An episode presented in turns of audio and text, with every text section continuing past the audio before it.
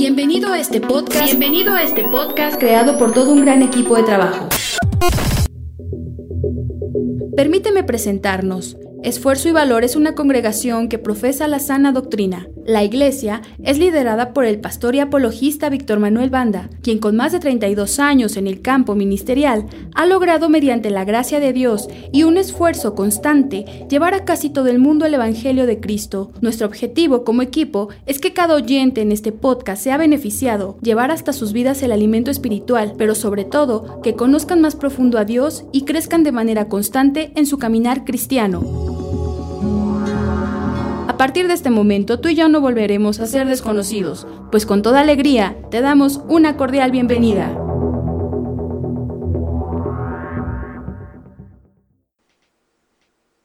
Dice en Romanos 12, versículo 1, Así que, hermanos, os ruego por las misericordias de Dios que presentéis vuestros cuerpos en sacrificio vivo santo, agradable a Dios que es vuestro culto racional.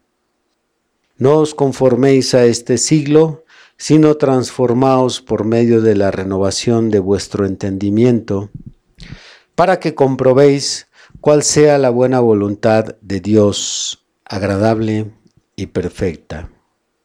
Digo, pues, por la gracia que me es dada, a cada cual que está entre vosotros, que no tenga más alto concepto de sí que el que debe tener, sino que piense de sí con cordura, conforme a la medida de fe que Dios repartió a cada uno. Hasta ahí la escritura. La carta a los romanos puede ser bosquejada de dos o quizás tres maneras. Pero en este estudio la he bosquejado en seis partes, que son las que comprenden mis seis sermones. Aunque el primer tema no pertenece tanto al contenido de la epístola, porque la dedicamos al autor, que es el apóstol Pablo. Así que podemos decir que el bosquejo de la carta en este estudio es de cinco secciones únicamente y son las siguientes. La primera fue la injusticia de los hombres. Esta abarca desde el capítulo 1, verso 18, hasta el capítulo 3, verso 20. La segunda sección fue la justicia de Dios. Esta abarca desde el capítulo 3, verso 21, hasta el capítulo 5, verso 21 también. Y después Pablo la deja en suspenso y la vuelve a retomar en el capítulo 9, verso 30, hasta el capítulo 10, verso 21. La tercera sección es la predestinación. Esta abarca desde el capítulo 8, verso 28, hasta el capítulo 9, versículo 29 y después se suspende el tema predestinación y es retomada en todo el capítulo 11. Después están los deberes cristianos, que es el tema del día de hoy. Y estos abarcan desde el capítulo 12, verso 1, hasta el capítulo 15, verso 12. Finalmente está la despedida o los saludos y la despedida, que es el tema del próximo domingo, y esto abarca todo y únicamente el capítulo 16. Este es el bosquejo de este estudio.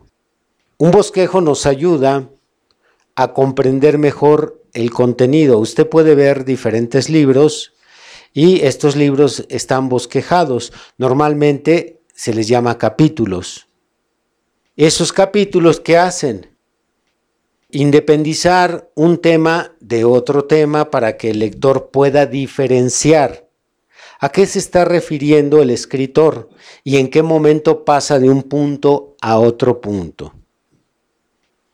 La carta de Pablo fue una carta escrita sin capítulos y sin versículos porque él no pretendía dejar un documento que iba a ser usado a la postre y mucho menos calculando que su carta se iba a estar leyendo durante dos mil años. Así que él escribió una carta como cualquiera escribiría hoy en día un correo con un mensaje dirigido a un destinatario. Ya después, en el siglo XV aproximadamente, se agregan capítulos y versículos. Por lo tanto, si queremos entender todo el contenido de esta carta, los capítulos no nos ayudan en el sentido del bosquejo. El capítulo nos ayuda para encontrar el pasaje. Pero ya cuando hablamos de poder comprender el contenido de la carta, como ya lo mencioné, se puede bosquejar de dos o tres maneras. Yo decidí los 16 capítulos bosquejarlos en cinco partes. Y ahora, si usted tiene presente que mi bosquejo contiene el tema de la injusticia de los hombres, al momento que yo le digo de qué capítulo y versículo a qué capítulo y versículo Pablo aborda ese tema, le va a ser más fácil a usted entender la carta cuando la lea. Porque usted estará viendo que desde ese capítulo y ese verso hasta donde se le ha señalado, Pablo está concretamente hablando sobre eso. Y antes de adentrarnos en el tema de hoy, vamos a conciliar los tres temas anteriores con lo que hoy aprenderemos, porque si no lo hacemos, el tema de hoy va a sonar muy extraño. Para algunos será una aparente contradicción.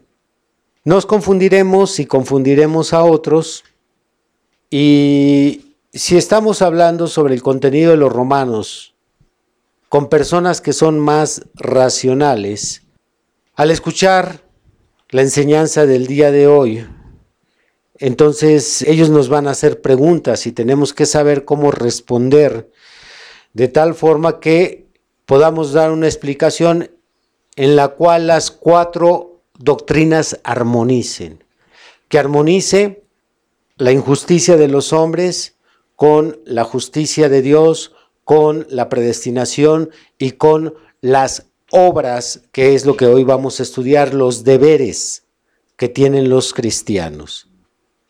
Si no logramos explicarlo bien, entonces no va a armonizar a simple vista no va a coincidir, va a haber dificultad. Les voy a dar una ilustración, cómo podría en la mente de alguien dificultarse armonizar los cuatro temas. En el tema de la injusticia de los hombres, aprendimos que nadie, absolutamente nadie, ningún ser humano califica como justo. Eso es lo que aprendimos. Porque sus obras morales son malas y junto con su indiferencia hacia Dios, eso nos hace a todos injustos. Así que de ese primer tema concluimos que aún mis mejores obras, mis mejores obras, no me pueden salvar. En el tema la justicia de Dios, aprendimos que Dios sabía que por su buena conducta nadie podía salvarse por más que éste se esforzara. Así que decidió establecer una nueva justicia para salvar a los hombres. Y es la justicia de la fe. Por tanto, los hombres se salvarán por la fe y no por sus buenas obras. Dios no tomará en cuenta la conducta de una persona para salvarlo. Y luego en el tema de predestinación aprendimos que Dios nos escogió porque nos conoció anticipadamente. Así que Él nos predestinó y predestinó buenas obras para que anduviésemos en ellas. Y en el tema de hoy aprenderemos la importancia de que el cristiano haga buenas obras. Eso es lo que hoy vamos a aprender. Así que juntando los cuatro temas, en resumen, sería sacar una conclusión como esta. Mis mejores obras no pueden salvarme por mi injusticia. Así que Dios me salvará por su justicia de la fe, sin tomar en cuenta mis obras. Y si Él me predestinó para andar en buenas obras, entonces no soy yo, sino es Dios quien de antemano preparó esas buenas obras. No yo, Él las preparó de antemano para que yo las hiciera. Y hoy me van a decir que me porte bien haciendo buenas obras. No tiene demasiado sentido esto, a simple vista. Ni siquiera a mediana vista. Hay que ir un poquito más a fondo para entender cómo vamos a conciliar los tres temas con el tema del día de hoy. Pareciera un asunto difícil conciliar esto, pero en realidad no. Eh, la explicación tampoco es muy extensa, solo tenemos que entender lo siguiente. Por favor, levanten las antenas. Enchúfense si están desenchufados. Pónganse la cachucha de la unción y céntrense en esto que es la médula de poder dar una explicación para conciliar los cuatro temas. Dios quiso compartir su economía y administración salvífica con nosotros. Él nos está diciendo cómo actúa Él en el tema de la salvación, en estos tres temas anteriores. Pero no para que nos crucemos de brazos y dejemos que Él haga todo. No, Él espera que hagamos buenas obras no para salvarnos, sino para agradecerle, para demostrarle que lo amamos y porque debemos construir un mundo mejor, ayudando al prójimo y siendo un ejemplo para otros. Con esto queda más que entendido porque el tema de hoy nos va a impulsar a hacer buenas obras. Se los voy a repetir una vez más. El tema de la injusticia de los hombres, el tema de la justicia de Dios, el tema de la predestinación. Dios nos lo dejó a los cristianos en el libro de Romanos porque Él quiso compartir su economía y administración salvífica con nosotros. Él quiso compartirla. Él bien pudo haber ignorado a la cristiandad y no haberle dicho sus planes. Pero no fue así. Él quiso decirnos, mira hijo, mira hija, la cuestión de la injusticia en la humanidad es esta. Hijo, hija, no te preocupes, yo tengo un plan nuevo de justicia.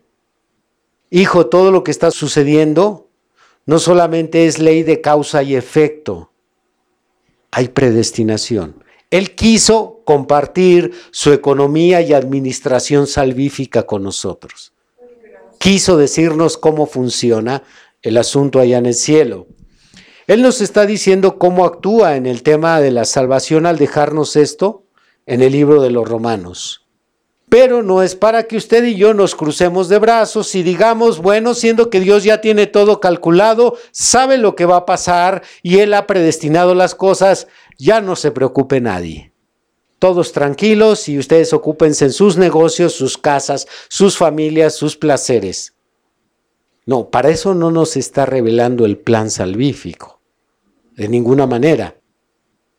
Él espera que una vez que nos ha revelado esto, ahora nosotros le agradezcamos. Nosotros le demostremos que lo amamos. ¿De qué manera? Con las buenas obras. Vamos a agradecerle a Dios y vamos a decirle a Dios, Dios te amo porque me hiciste parte de tu plan salvífico. Señor, te agradezco que me hayas predestinado, pero no solo va a ser un gracias de, de labios, sino en las buenas obras. Vamos a agradecerle a Dios y le vamos a decir que lo amamos y también le vamos a ayudar a Dios con las buenas obras a construir un mundo mejor, siendo nosotros el ejemplo y ayudando al prójimo. ¿De qué manera? Con las buenas obras. Parte de esto lo dice Santiago. Santiago dice, ¿acaso cuando ves a una persona pobre, nada más le dices Dios te bendiga y ya? Dice, hermano mío, esto no debe de ser así. Debes de darle para que Él cubra sus necesidades, la capa, el alimento. Entonces, las buenas obras que hoy vamos a aprender, hoy las vamos a aprender para que nosotros podamos poner un granito de arena en la salvación. Amén, dice nuestra hermana. Hermana Isabel, amén. También amén. Hermana Sara, amén. Amén, muy bien. Todos ya están de acuerdo que van a poner un granito de arena para la salvación. Ya los escucharon. Por fin, ya dijeron amén y ahora, bueno, unos están diciendo que no. A ver acá el micrófono con nuestra hermana Erika. Me gusta que ella opine porque está muy atenta, no pierde el detalle. Observen, ella les va a decir el error de ustedes que están preocupados ahorita porque mañana tienen que ir a hacer sus pagos. Escuche. No, porque en el tema anterior se nos explicó que la salvación solo es por fe, no por obras. Exactamente. Así que dijeron amén a lo que yo dije errado. Dije, entonces, ustedes van a aprender hoy a hacer buenas obras para aportar algo a la salvación y dijeron amén. ¿En dónde están? Muy bien, entendido esto o aparentemente entendido, solo en apariencia, vamos a entrar en materia. Voy a dividir en dos partes mi tema de hoy. Voy a dividirlo en dos partes. La primera, las advertencias, y es una parte muy corta. La segunda, las buenas obras. La primera parte, la advertencia o advertencias. Esta advertencia que leeremos o advertencias que leeremos en un momento, todo apunta a lo mismo, por eso daría lo mismo encerrar todo en un singular advertencia o mencionarlo en un plural advertencias. Esta advertencia se da porque el mal entendimiento del tema de la gracia puede convertirlo en una desgracia, como ha pasado en muchísimos casos cuando la enseñanza de la gracia, como lo dije en el tema de la predestinación, no se plantea correctamente o no se entiende correctamente, o a veces hacen equipo los dos, el predicador que no lo explica bien y la iglesia que no lo entiende bien.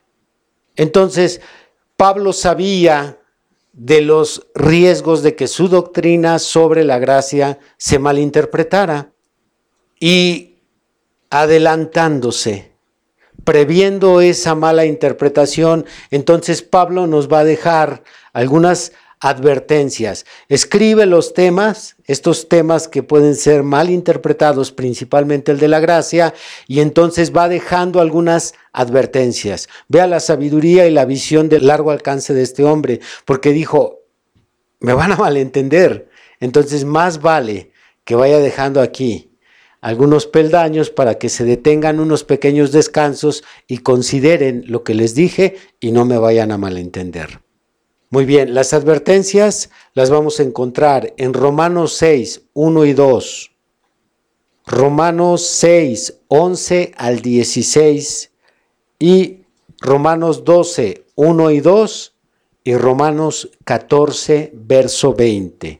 Ahí están las advertencias. Ahorita las leemos en un momento. Repito, Romanos 6, verso 1 y 2, Romanos 6, 11 al 16, Romanos 12, 1 y 2 y Romanos 14, verso 20. Ahí Pablo está dejando esa advertencia porque él se anticipa y, y dice, cuidado, no vayan a irse por el lado equivocado. Vamos a leerlas. Vayamos a Romanos 6 primeramente. Dice en Romanos 6, versículo 1 y 2. ¿Qué pues diremos? O traduciendo su pregunta a un lenguaje coloquial del siglo XXI, particularmente aquí en Latinoamérica o en México, la pregunta sería, ¿qué hemos de pensar sobre todo esto? ¿Perseveraremos en el pecado para que la gracia abunde? En ninguna manera. Porque los que hemos muerto al pecado, ¿cómo viviremos aún en él? Esta advertencia la da el apóstol Pablo, porque si usted ya leyó el libro de Romanos, poco antes está Pablo diciendo que cuando abundó el pecado, sobreabundó la gracia. Ah, entonces, entre más pecado, pues más gracia. Dios se vuelve más misericordioso, más compasivo. Y dijo Pablo, no, no, no es así. Entonces, por el hecho de que Dios nos está dando su gracia, diría el mexicano, ¿le vamos a dar vuelo al hilacha? Claro que no. ¿Por qué no? Porque no sabéis que los que hemos muerto al pecado, ¿cómo vamos a seguir viviendo en él? Si tuvimos una experiencia, un encuentro real con el Señor, entonces hemos tenido Pablo habla en el bautismo simbólico, hemos resucitado en una nueva vida en Cristo. Morimos a la vida de pecado, por lo tanto ya no podemos seguir en ella. ¿Y qué de la gracia? Por eso están estas advertencias. De ahí nos pasamos al verso 11, ahí mismo en el capítulo 6, versículo 11 al 16. Así también vosotros consideraos muertos al pecado, pero vivos para Dios en Cristo, Señor nuestro. No reine pues el pecado en vuestro cuerpo mortal, de modo que lo obedezcáis en sus concupiscencias. Ni tampoco presentéis vuestros miembros al pecado como instrumentos de iniquidad, sino presentaos vosotros mismos a Dios como vivos de entre los muertos y vuestros miembros a Dios como instrumentos de justicia, porque el pecado no se enseñoreará de vosotros, pues no estáis bajo la ley, sino bajo la gracia. ¿Qué pues? Nuevamente, de todo esto que hemos de pensar, ¿pecaremos porque no estamos bajo la ley, sino bajo la gracia? En ninguna manera ni Dios lo quiera. En ninguna manera. ¿No sabéis que si os sometéis a alguien como esclavos para obedecerle, sois esclavos de aquel a quien obedecéis, sea del pecado para muerte o sea de la obediencia para justicia? Nuevamente esta advertencia impide que se esté malinterpretando la enseñanza del apóstol Pablo. ¿Cómo podríamos hacer más entendible lo que Pablo quiere decir con todo este análisis?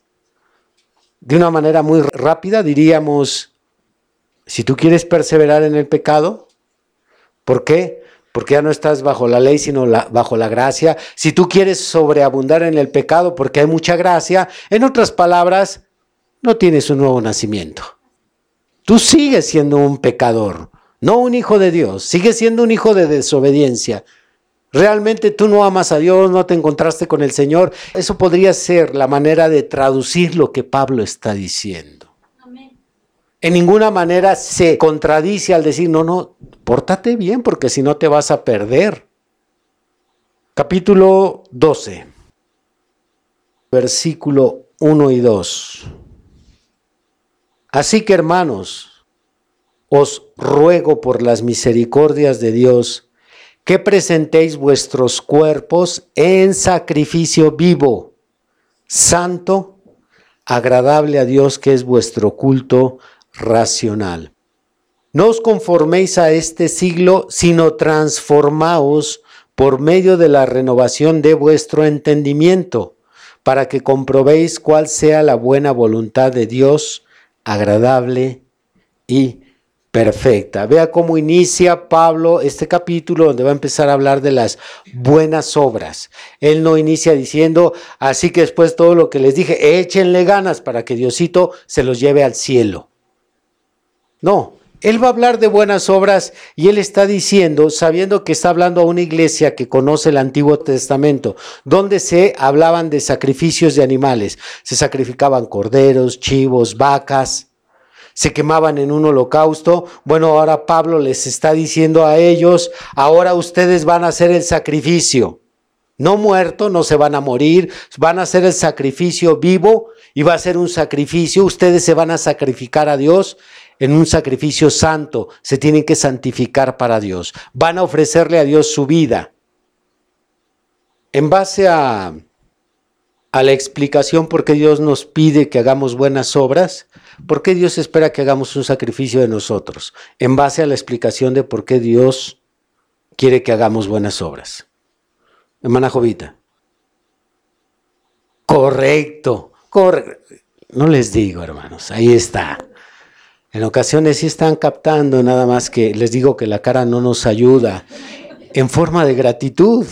Si yo quiero agradecerle a Dios, Israel tenía muchas formas de agradecerle a Dios y entre ellas, aparte de los cantos, la danza, estaban los sacrificios. Había sacrificios de agradecimiento. Pues es lo que dice aquí Pablo. Ahora tú vas a sacrificarte, pero este tipo de sacrificio tiene que ser un sacrificio racional con la mente. Estás consciente de lo que le vas a ofrecer a Dios. Esa disposición de limpiar tu vida para Dios, Señor, te ofrezco mi vida. Ese es el sacrificio santo que ahora Dios espera. No que matemos al cordero, no que degollemos a la vaca, no que llevemos al chivo expiatorio, no, yo soy ahora el sacrificio. Pasamos ahora, ahí, bueno, ahí mismo en el capítulo 14, versículo 20. Dice, no destruyas la obra de Dios por causa de la comida. Todas las cosas a la verdad son limpias, pero es malo que el hombre haga tropezar a otros con lo que come. Muy bien, todas estas escrituras que son advertencias. advertencias. Hermana Juanita, ¿para qué? Hermano, sería el mal entendimiento de la gracia para convertirse, que uno luego convierte en desgracia. Exactamente, para evitar malinterpretar la gracia y convertirla en una desgracia. Ya para cerrar esta primera parte, hay quien ha dicho, si la sangre de Jesucristo limpia el pecado, y si todo pecado puede ser perdonado antes de que me muera, pues todavía tengo tiempo para hacer algunas cosillas por ahí. Y con esa confianza se van a pecar sabiendo que cuentan con la sangre de Cristo, sabiendo que la gracia de Dios los puede salvar, la sangre los puede limpiar, entonces convierte la gracia en una desgracia. Bueno, estas advertencias evitan eso, que las palabras del apóstol Pablo sean tergiversadas y se abuse de su enseñanza. Muy bien, ahora pasamos a la segunda parte, las buenas obras. No podré hablar de toda la lista de buenas obras que nos deja Pablo en estos capítulos, porque usted tiene que leer el capítulo 12 y 13 y la lista un poquito extensa, no mucho, pero un poco extensa. Así que, aunque pocas, escogí hablarles de las que puedo ver que el cristiano falla más. Cae constantemente en ellas y por lo tanto urge principalmente que mi iglesia, tanto local como virtual, ustedes también que están allá escuchándonos y viéndonos y se consideran parte de esta familia. Ustedes y los locales urge que corrijan de inmediato. Así que escogí cuatro cosas de las que Pablo habla en este capítulo. Ustedes leerán las demás y lógicamente hay que, hay que ser no solo oidor, sino hacedor de la palabra de Dios. Muy bien, vamos a iniciar con estas cuatro cosas. La primera, no vengarnos. Esto es no estar practicando la venganza. Y vamos a ver esto en Romanos capítulo 12. Romanos 12. ¿Lo tenemos? Dice en el versículo 17, no paguéis a nadie mal por mal. Procurad lo bueno delante de todos los hombres. si es posible, en cuanto dependa de vosotros, estad en paz con todos los hombres. No os vengáis vosotros mismos, amados míos, sino dejar lugar a la ira de Dios. Porque escrito está, mía es la venganza, yo pagaré, dice el Señor. Así que si tu enemigo tuviere hambre, dale de comer. Si tuviere sed, dale de beber. Pues haciendo esto, ascuas de fuego amontonarás sobre su cabeza. No seas vencido de lo malo, sino vence con el bien el mar. Este es uno de los mandamientos en los que ha fallado mucho el cristiano. Porque en nuestra humanidad llega un momento en que sale a flote el orgullo, sale a flote todo lo que se ha venido acumulando y dice el cristiano, basta. Y entonces ya empezamos dentro de nuestras posibilidades en pensar diferentes métodos de venganza. ¿Sabes qué? Pues ahora lo que le debas, no se lo pagues. ¿Sabes qué? No le hables. ¿Sabes qué? Échale a la policía. ¿Sabes qué? Y ahí estamos los cristianos, buscando la manera de regresarle lo que nos hicieron. Cuando dentro de los principios cristianos que están en los cuatro evangelios, los principales que enseña Jesús es el perdón. Hay un capítulo, capítulo 5, donde Jesús incluso nos dice cómo tratar al enemigo. Nos dice el que te quite la capa, dale la túnica. El que te obligue a caminar una milla, ve con él dos. Al que te pida prestado, no se lo rehuses. ¿Está viviendo eso el cristiano? No, no solamente se está vengando, sino en ocasiones hasta le calienta la cabeza a otros para que se venguen.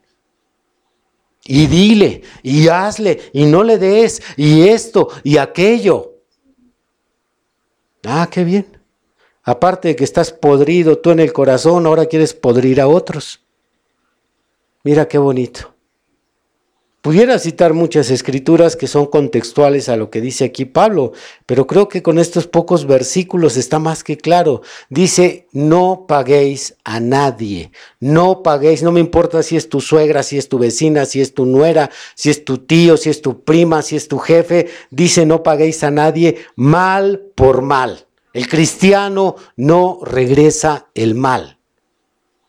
Y he visto que este es uno de los mandamientos que más le está costando trabajo a la iglesia. Que va a ser una lucha, sí, es una lucha. ¿Con qué? Con el orgullo. Es una lucha con el rencor, es una lucha con el coraje que uno siente cuando le hacen a uno algo. Y ahí está el diablo y no te dejes, y no te dejes, y dile, y échale a la policía, y está ahí metiendo presión. Bueno, Pablo dice, no seas vencido de lo malo, no seas vencido de lo malo. Vence el mal con el bien. Ahora sabemos que no solo Jesús, cada uno de los instrumentos que Dios usó, como Pablo, no solo lo dijeron, sino nos dejaron ejemplo. Mire el pobre apóstol Pablo, cuando usted lee el libro de los Hechos, nos dice la Biblia que desde que lo apresaron, al pobre lo traían de aquí para allá, para adentro y para afuera y no lo querían soltar. Dice la Biblia que, que Festo lo hacía venir varias veces para interrogarlo a ver si le daba dinero. Salió del gobierno y para congraciarse con los judíos lo dejó preso. Así que Entra Félix y, ahí sigue Pablo. Y ahí anda el pobre de aquí para allá. Y, y no lo soltaron, llegó hasta Roma todavía encarcelado. Tenemos no solo en la Biblia, en la historia, hombres que vencieron el mal con el bien. Policarpo, si usted ha leído las edades de la iglesia, antes de que quemaran a Policarpo, ¿qué fue lo que pidió Policarpo?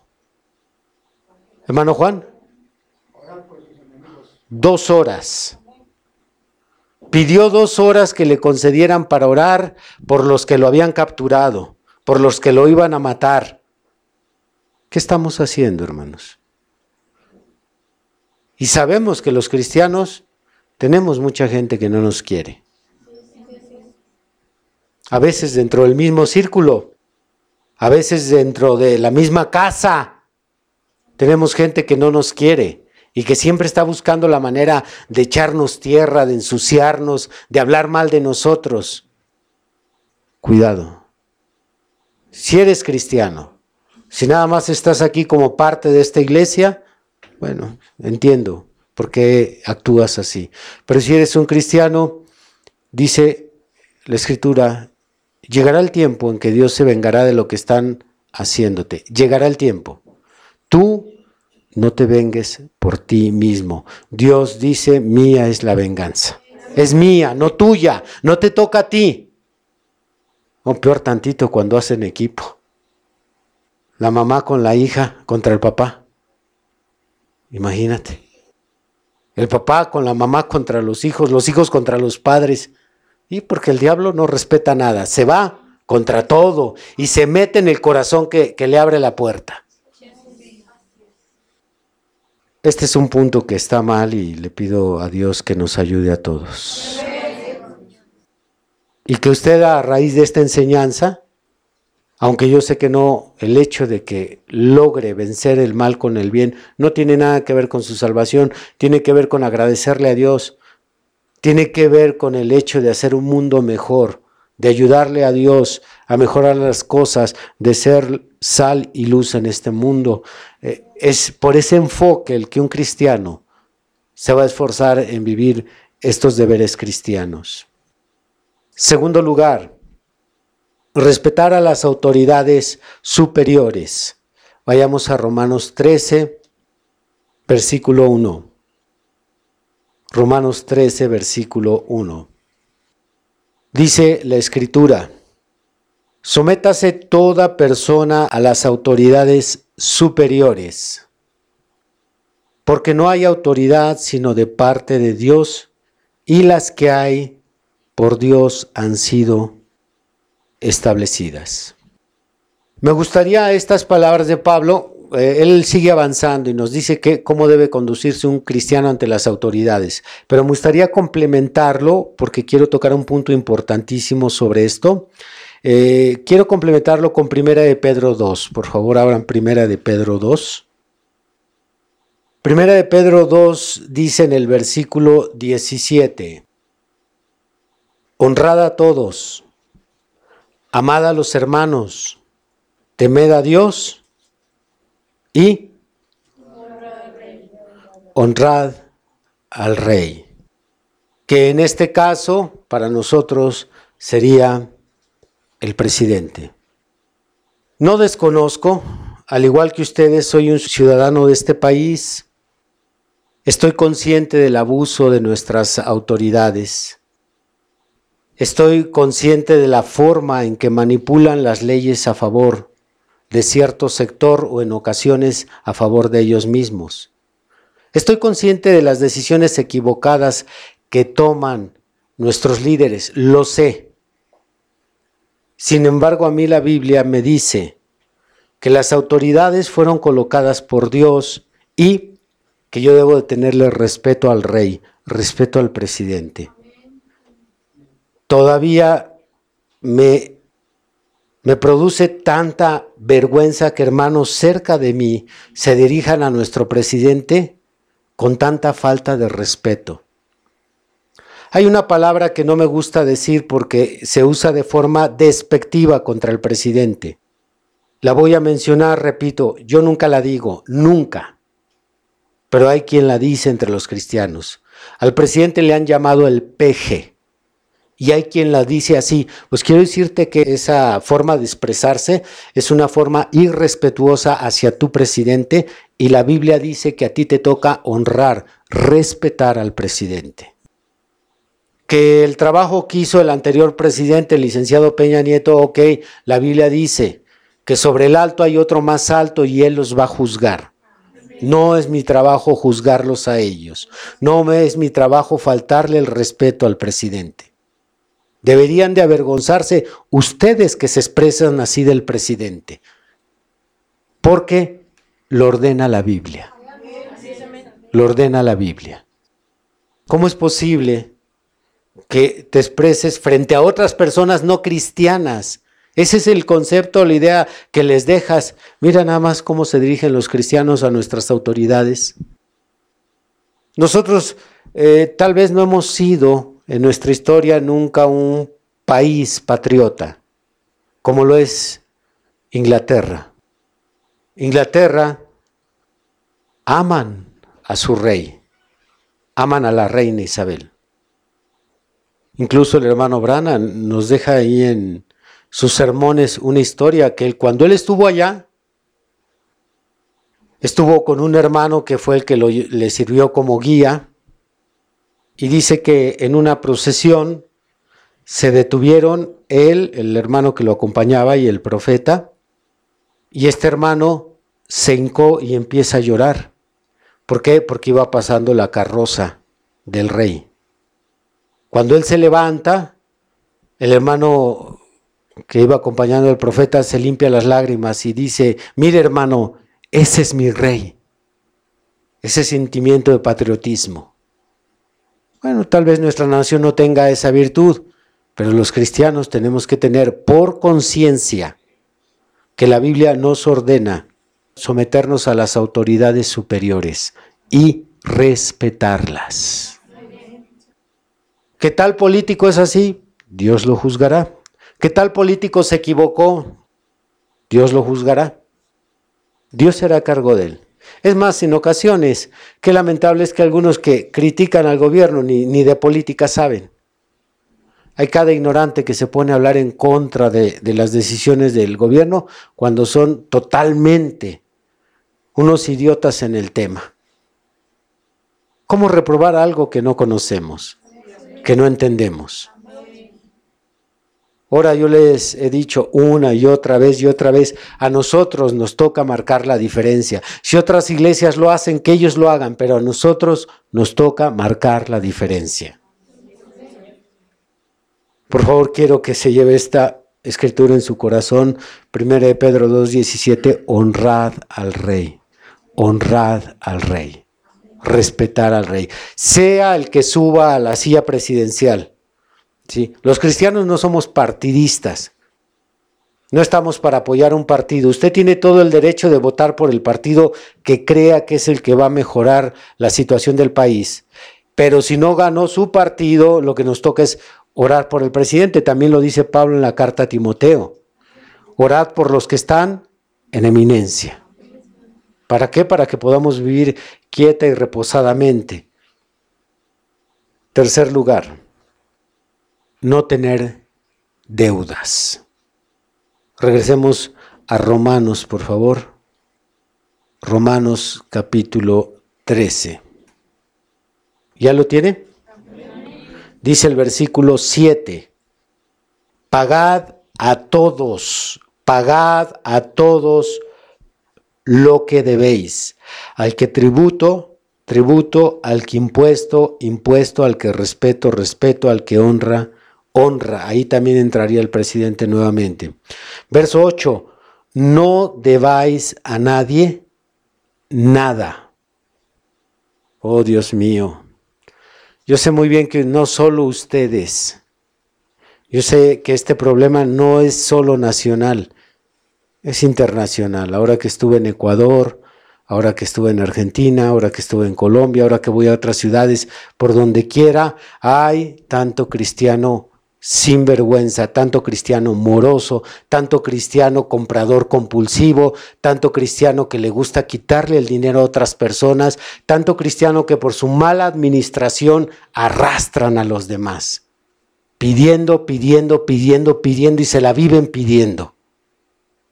Y es un mandamiento también.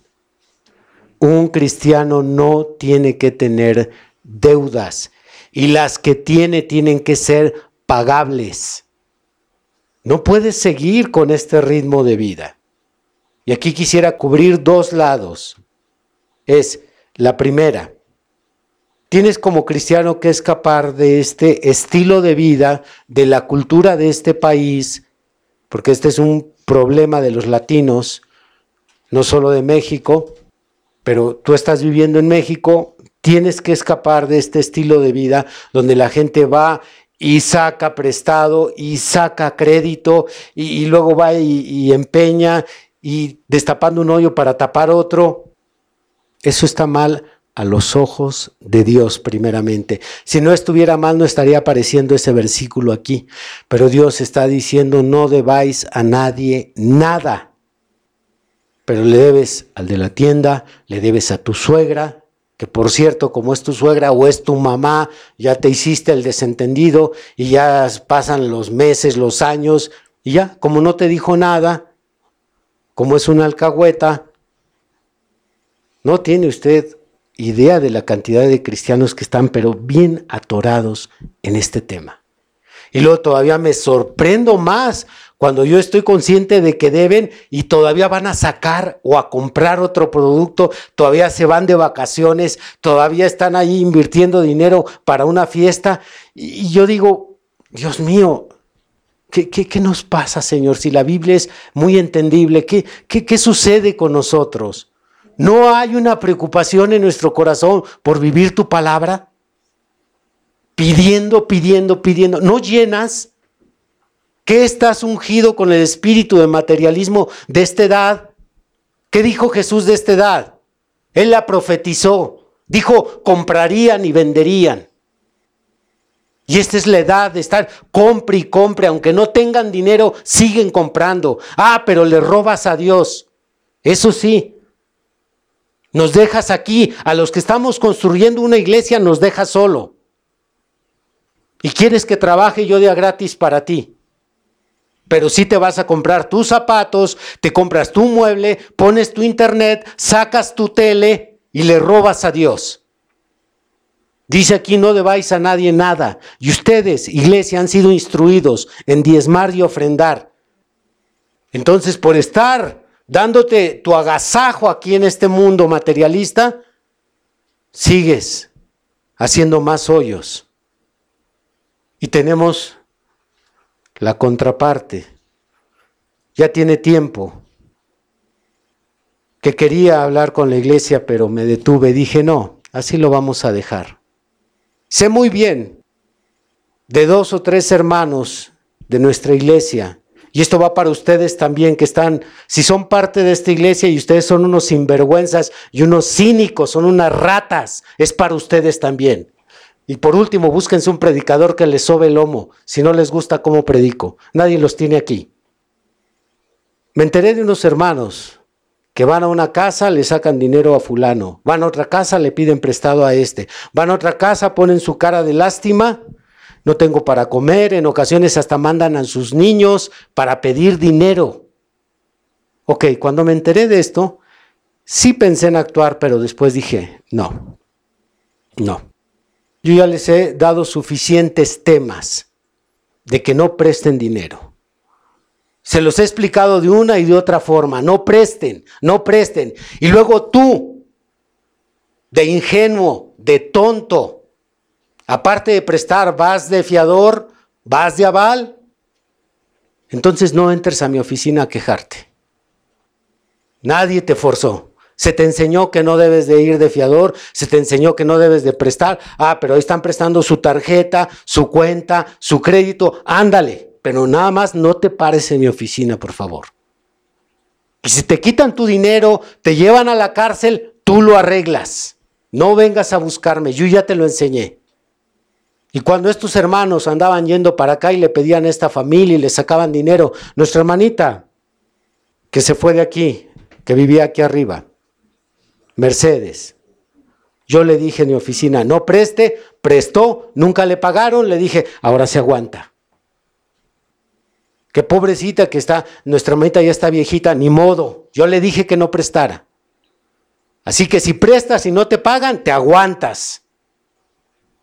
Vamos a dejar eso para los que no han sido instruidos. Es que yo no sabía, pues me agarraron en curva, me da pena decir que no. Ah, ok, está bien, no lo sabías. Pero a ustedes por años, años yo les he enseñado, aún entre ustedes cuando hacen negocios, una letra firmada. Muy bien.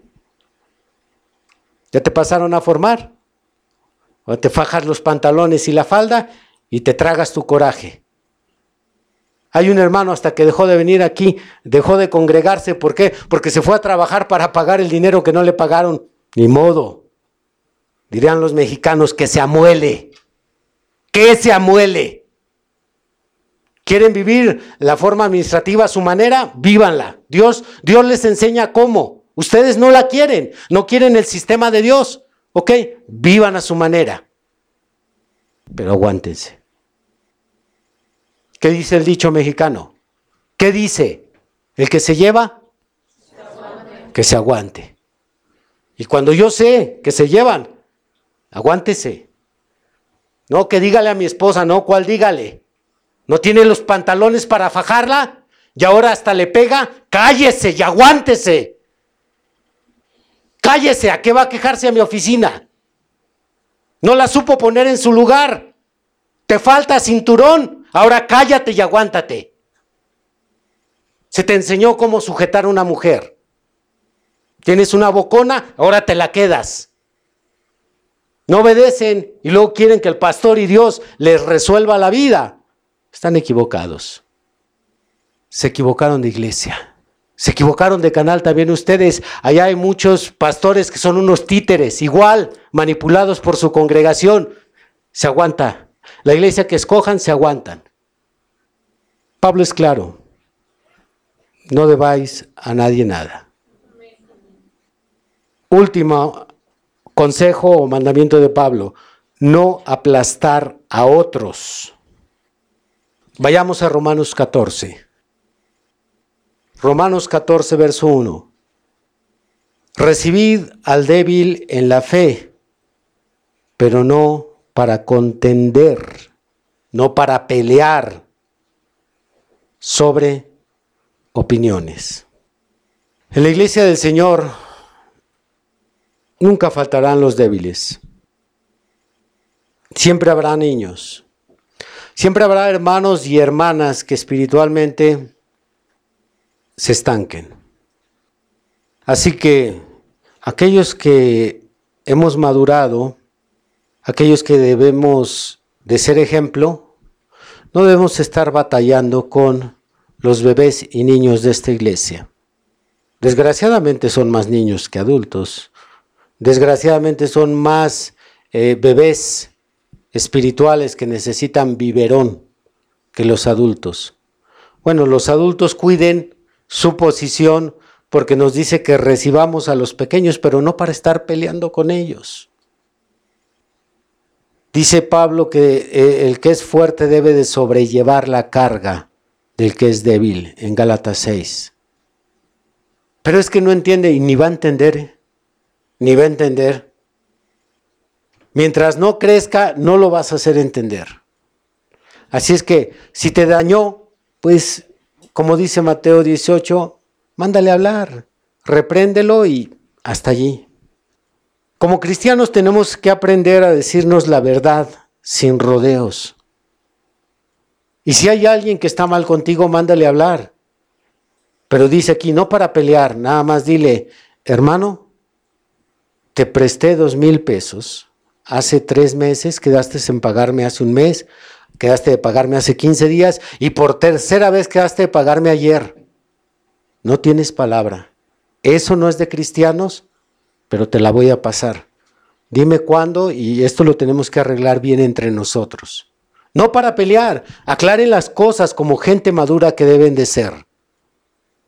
Dígaselo de frente, no de espaldas, porque a veces eres un cobarde y empiezas a hablar a sus espaldas. No, díselo de frente. Eso que haces no es lo que se nos enseña en la iglesia. Eso no está bien. Así que te voy a dar la oportunidad de que enmiendes tu daño. Pero luego se ponen a pelear como niños. Y dice Pablo en 1 Corintios 6, y peor tantito cuando lo hacen frente a los incrédulos. Peor. ¿En qué imagen dejamos el cristianismo? Así que se trata de arreglar problemas. Los problemas nunca van a faltar en una iglesia, como nunca faltan en un hogar. Pero usted puede ver hogares en donde el esposo y la esposa que han escuchado y obedecido la enseñanza, por lo menos, de esta iglesia, que se le ha dicho a un esposo, una esposa, no peleen frente a otros. No se les ha dicho no peleen, se les ha dicho no peleen frente a otros. Y usted va a ver cristianos que en apariencia el matrimonio no tiene problemas, pero eso es en apariencia, pelean en privado. Y luego va a ver a los niñotes peleando ya a veces no frente a la misma familia, sino frente a los hermanos. Dios mío, la lista continúa. Yo creo que si se esforzaran por lo menos en estos cuatro puntos, su testimonio daría un avance considerable, por lo menos en estos cuatro puntos. Hay más cosas en que trabajar, pero ahorita quisiera encargarles a ustedes, a los que se sientan parte de la familia de esfuerzo y valor, quisiera encargarles, trabajen en estas cuatro cosas. Estos son los deberes, no las opciones, los deberes de un cristiano. Pónganse de pie. Has escuchado el día de hoy una predicación del ministro Víctor Manuel Banda. Vaya mensaje, ¿verdad? Agradecemos tu compañía en este episodio. No olvides compartir con tus amigos esta bendición. Además podrás escuchar predicaciones exclusivas en nuestra cuenta de Patreon, donde nos encuentras como Esfuerzo y Valor. También podrás revisar mucho de nuestro material en las redes sociales, donde nos encontramos como Esfuerzo y Valor. Por supuesto, síguenos en esta plataforma y no te pierdas de más contenido. Nos volvemos a escuchar pronto. Hasta luego.